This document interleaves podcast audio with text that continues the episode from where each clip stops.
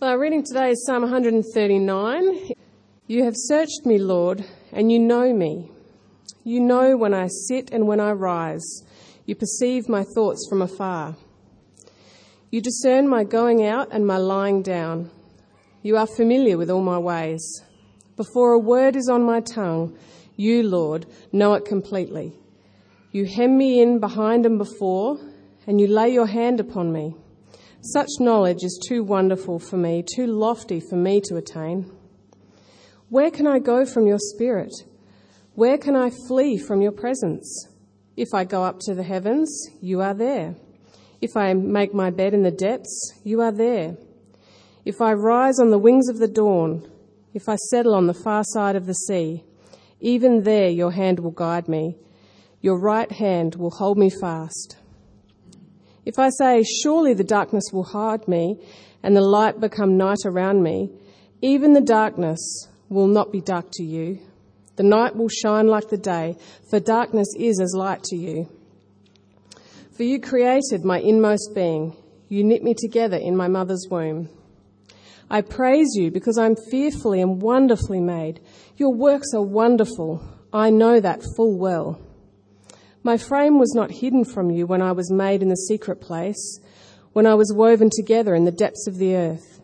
Your eyes saw my unformed body. All the days adorned for me were written in your book before one of them came to be. How precious to me are your thoughts, God.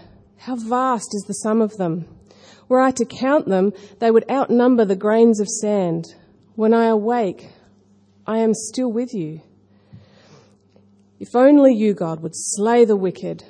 Away from me, you who are bloodthirsty. They speak of you with evil intent. Your adversaries misuse your name. Do I not hate those who hate you, Lord, and abhor those who are in rebellion against you? I have nothing but hatred for them. I count them my enemies. Search me, God, and know my heart. Test me and know my anxious thoughts. See if there is any offensive way in me and lead me in the way everlasting.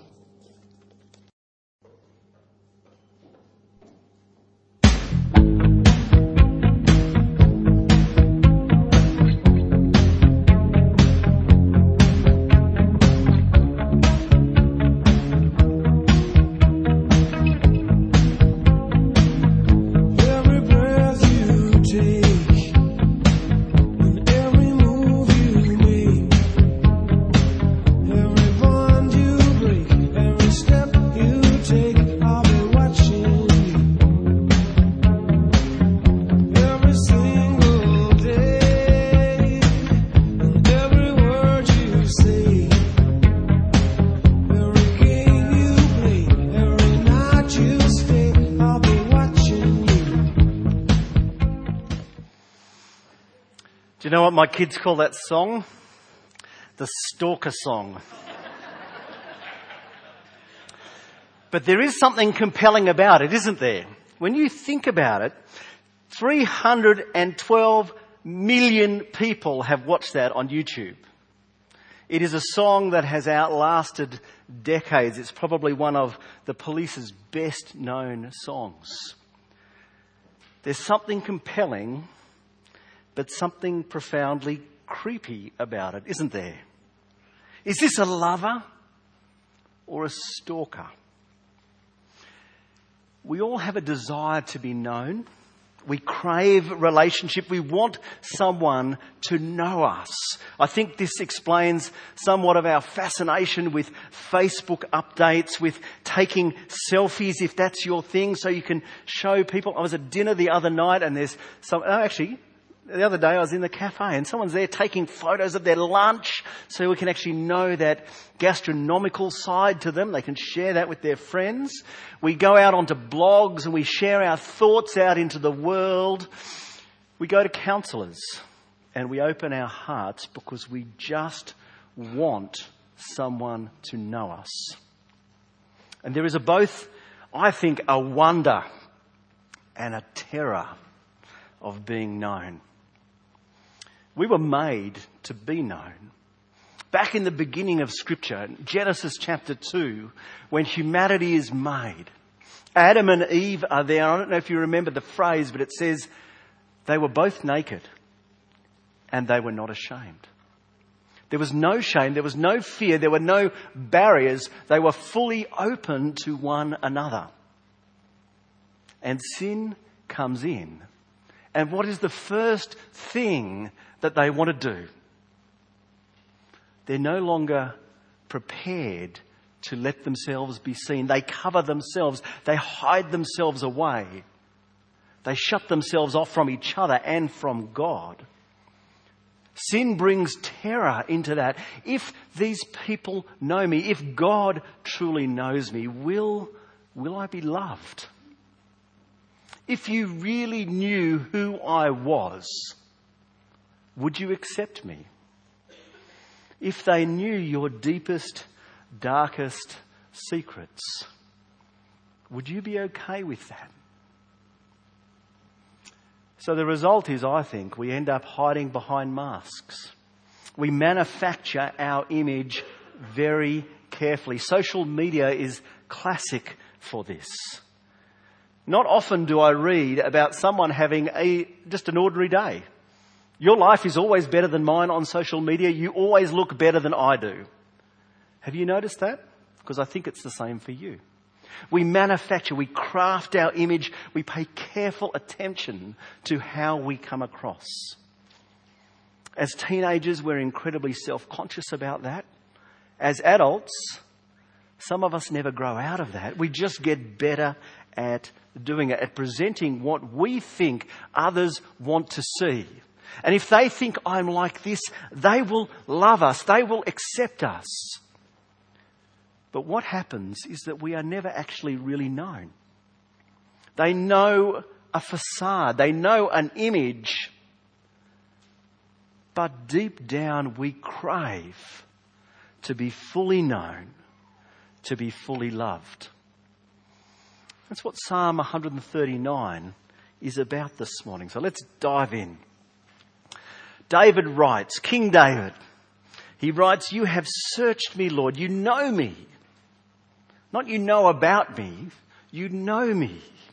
You know when I sit, when I rise, you perceive my thoughts from afar, you discern my going out, my lying down, I'm familiar with all my ways. Before a word is on my tongue, you, Lord, know it completely. You hem me in behind and before. You lay your hand upon me. Such knowledge is too wonderful for me, too lofty for me to obtain. God knows David better than David knows David. God knows his thoughts. God knows his words. God knows his actions. There is nothing ever about David and there is nothing ever about us. That takes God by surprise. He's never shocked. I never saw that coming. He knows us better than we know ourselves. And what's David's response? It's to praise him. He's not afraid of this knowledge. He's not afraid of the one that knows him oh so well. I don't know if you remember the, the film Conspiracy Theory. Has anyone seen Conspiracy Theory? Mel Gibson's a taxi driver in New York and he's got a conspiracy theory about absolutely everything. Uh, and so uh, he, his view on the Gulf War at the time was that it was a result of a bet between the President of America and someone else. Uh, he's got all these conspiracy theories, but one of them is actually right, and that's what the whole film's around. And Julia Roberts is a woman who at one point finds herself in his inner sanctum, and she sees a wall that is covered with her life photos of her, information about her, and it completely freaks her out that someone knows her this well. But David doesn't freak out. He's comforted. He's comforted by the knowledge of God. Now, I'm going to give you three big words uh, today for the people who like big words. If you don't like big words, just ignore this next bit. If you read theology, they will call this all-knowingness of God, they'll call it his omniscience. And maybe you've come across that word, but that's not where David stops. He goes on and he says, not only am I fully known, I am never alone. Verse 7 Where can I go from your spirit? Where can I flee from your presence? Now, David is not being a Jonah here. He's not trying to get away. He's here talking about is there any God free zone? Is there any place where God is not? If I go to the heavens, you are there. If I make my bed in the depths, literally in the grave, you are there. If I rise on the wings of the dawn, if I settle on the far side of the sea, even there, your hand will guide me, your right hand will hold me fast. If I say, surely the darkness will hide me, and the night become, uh, the light become night around me, even the darkness will not be dark to you, and the night will shine like the day, for darkness is as light for you. There is, there's no God-free zone. There's no place where you could go that God is not with you there. It's a little bit freaky, but again, incredibly comfortable, comforting. I don't know if you've ever sobbed into the pillow in the dark of night. I don't know if you've ever sat and thought, there is no one there is no one that knows me. There is no one that loves me. There is no one here with me. David is saying, God knows you. God loves you. God is here with you. You are there with me. He says, Your right hand will guide me. Hold me fast. This all presentness, big word number two, the omnipresence of God. Omni just means all, so you get the idea. But David continues, not only is God fully knowing him, not only is God always with him, he's never alone, he is wonderfully made. I don't know if you remember a couple of weeks ago, Ellis took us to Psalm 8. And do you remember Psalm 8? When I consider the works of your hands, the stars and the moon that you've set in place. Here David, because David wrote Psalm 8 too, he goes in the other direction. He looks at himself and he says this, he says, you created my innermost being. You knit me together in my mother's womb.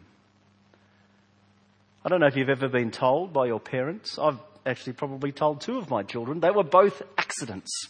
Uh, you can work out which ones they were, probably. Um, there's no accidents with God. You may have been told by a parent that you were not wanted that your creation was not intended. God contradicts that. God created you. God knit you together and he, David praises God because he's fearfully and wonderfully made. Your works are wonderful. I know that full well. I studied human anatomy as part of my first degree. I can remember just looking at the gross structure, gross in many ways because we're looking with dead human bodies, uh, but even the, the macro scale of how intricately we are put together. It is mind blowing how the human body works. And David praises God because that my frame was not hidden from you when I was made in the secret place, when I was woven together in the depths of the earth. Your eyes saw my unformed body. All the days ordained for me were written in your book before one of them came to be. The wisdom and power of God is on display. David is studying the design and he praises the designer. It's like great works of art. Michelangelo. I don't know, some of us have probably been across to Rome and walked through the Sistine Chapel, seen David the sculpture and just been in awe. That's a lump of marble. That's some paint on a wall. Look at yourself. Look at the design. Look at the sun, the moon, the stars that God has set in place. David praises God. Your works are wonderful. How precious are your thoughts, he says in verse 17. Here, this all powerfulness of God omnipotence, the last of the big words. I don't know if you felt though, when Anne was reading it for us, that you'd kind of like David to have stopped at verse 18. Did you feel that? Did you actually feel the transition? Let me read to you from verse 18 and the transition into verse 19. He's there, he says, How precious are your thoughts to me, O God! How vast is the sum of them. Were I to count them, they would outnumber the grains of sand. When I awake, I am still with you. This incredible comfort and love. If you only, God, would slay the wicked. Did you see that coming? Away from me, you who are bloodthirsty. Did you see that coming? What's David doing? Is he had a mood swing? He's gone from happy, praise, joy, comfort to judgment. Why? He's praised God for his all knowing, his all present, his all powerfulness. Why now does he go to judgment? Can I say that if you join the dots through those three things, this is a logical conclusion. This is a necessary conclusion. If God, the God that David speaks of as comfort, as love, if God, this God is all knowing, all present, all powerful, it creates a problem for us, doesn't it? Why? Why do things happen like they do? I've been reading some blogs about what's happening across in Syria to people who name the same God that we name, disciples of the same Lord Jesus that we are. Horrendous things. Why does this happen? This God who is all knowing, this God that is all present, this God that is all powerful, why? That's where David is going. He experiences his own experience. Away from me, you bloodthirsty. He's feeling the threat. He's feeling the threat. He calls for judgment. If you only God would slay the wicked. Do you notice that he actually leaves judgment in God's hands? He leaves judgment in God's hands. Very helpful to know. Even though he was king of Israel, with all the might and power of a nation at its peak behind him, he leaves judgment in the hands of God. Away from me, you who are bloodthirsty. They speak of you with evil intent. Your adversaries misuse your name. Why do you allow people to hurt your people? Why do you allow people to make accusations against your people? Why do you allow people to drag your name, God, through the mud? Surely God all knowing, all present, all powerful, you would want to judge. Can I just stop for a second? This whole idea of judgment. Some of us who are Christians here today will be uneasy with this. We love the love of God. We love verses 1 to 18. We really wish verses 19 to 24 probably weren't there. Particularly these two. You could keep the last four, happy with those, but particularly these two.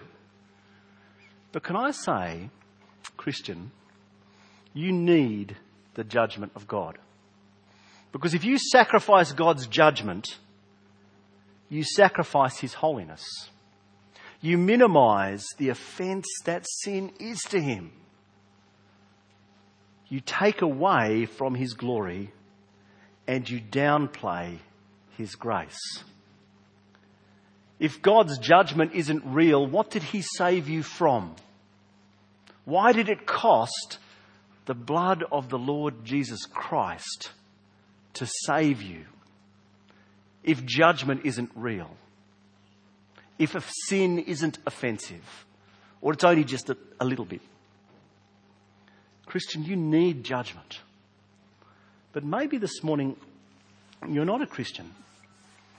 And I want to ask you, if you take moral absolutes out of the equation, if you take God and His justice, His law out of the equation, where does morality come into play?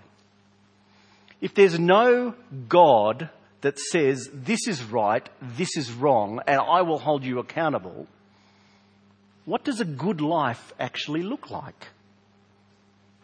Morality becomes a matter of opinion. And morality becomes a power play for those who are in authority. I can force my view on you because I have more power than you. If you want to have morality that's more than just a form of self-righteous abuse, you actually need the judgment of God. I'd love to talk to you about that a little bit more, maybe over tea and coffee.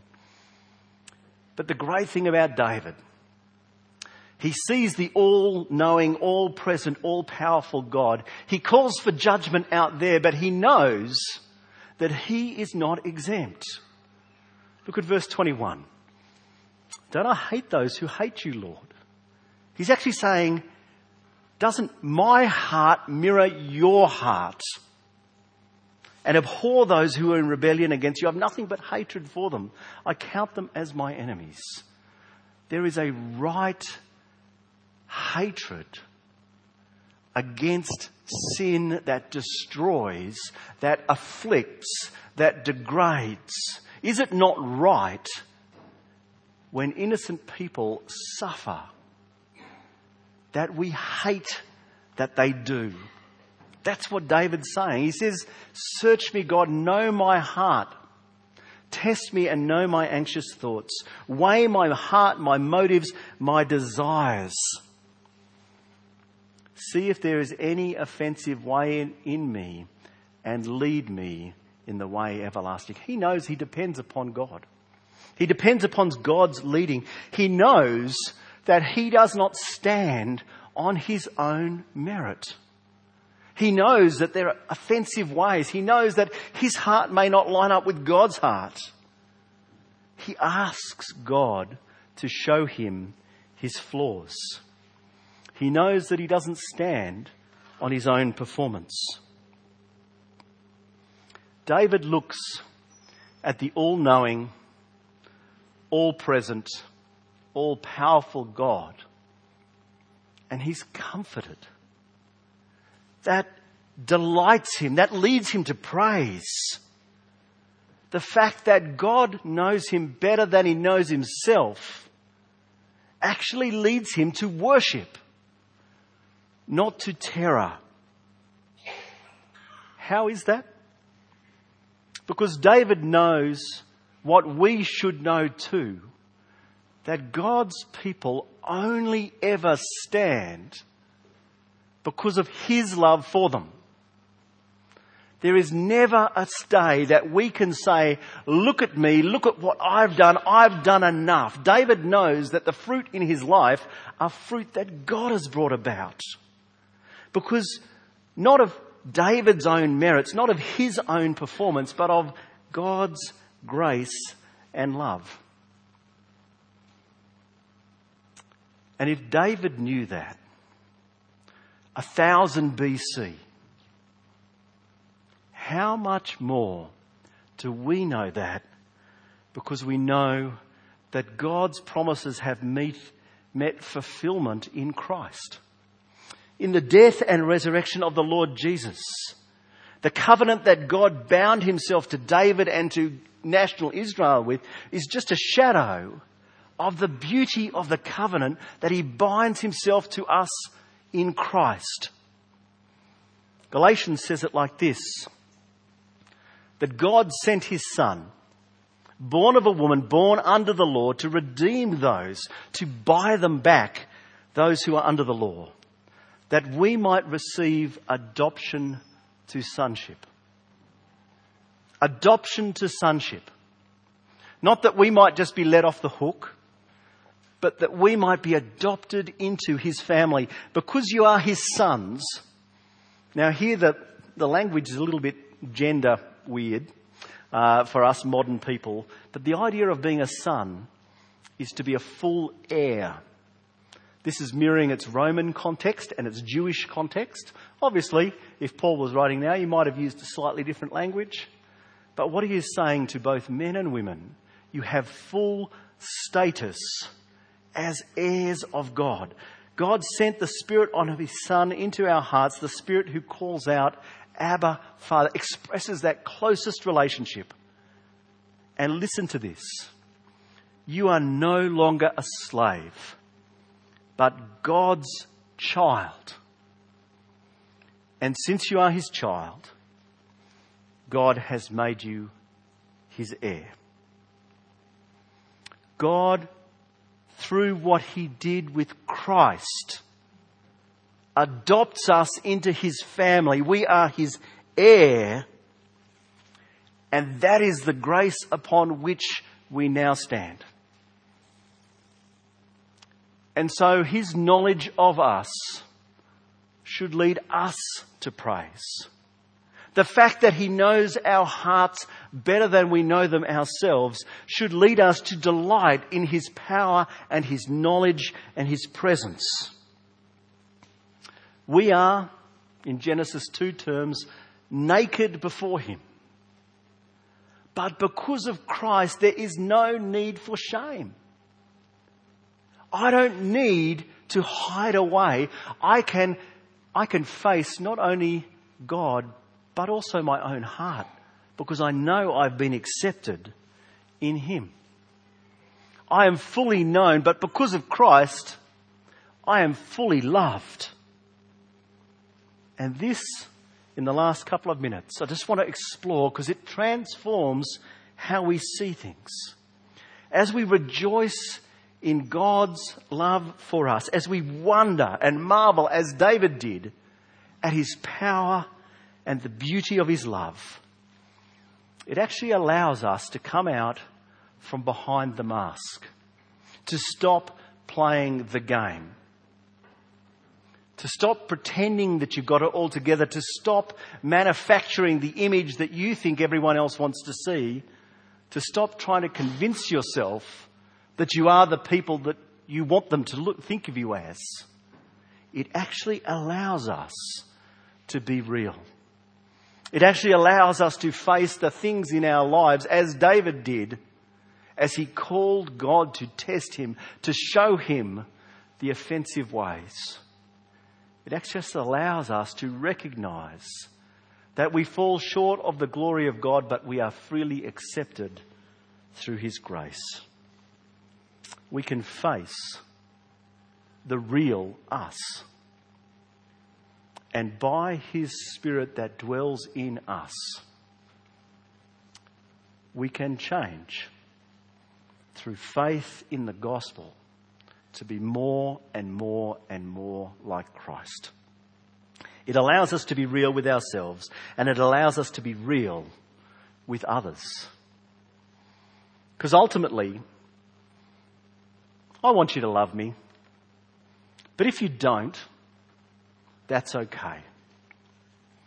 Because I am fully known and fully loved by someone who will never turn away. Someone who has given me Christ and there is nothing that can take that from me. I am his son. I am his heir. He knows me, warts and all, and he loves me because of Christ. So I can be real with you. And you can be real with me and with each other. We can accept each other as we actually really are rather than the, the rubbish pictures that we put up that all they do is block people out and keep people away. Because we've been accepted in God, by God in Christ, we can, as he says in Romans 15, accept one another. We've got nothing to prove because Christ has proved everything. So as we go out, rejoice in the fact that He knows you. And if your faith is in Him through the gospel of the Lord Jesus, He loves you warts and all. He understands you in a way that no one else ever will. And He has given you Christ so that nothing can get between you. Let's pray. Father, we thank you. We thank you that although we should be terrified, that you know us as you do, we can have the comfort, the comfort that our Father knows us. Our Father who has given us His Son loves us. Who has poured the Spirit of His Son into our hearts, He will never turn us away. Father, we pray that we would take the comfort that David took. But how much more? Because we've seen the fullness of the grace that has come to us in Christ. Help us to know that and so live real lives. Acknowledging ourselves, acknowledging others, accepting others as you have accepted them. And we pray this in Jesus' most precious name. Amen.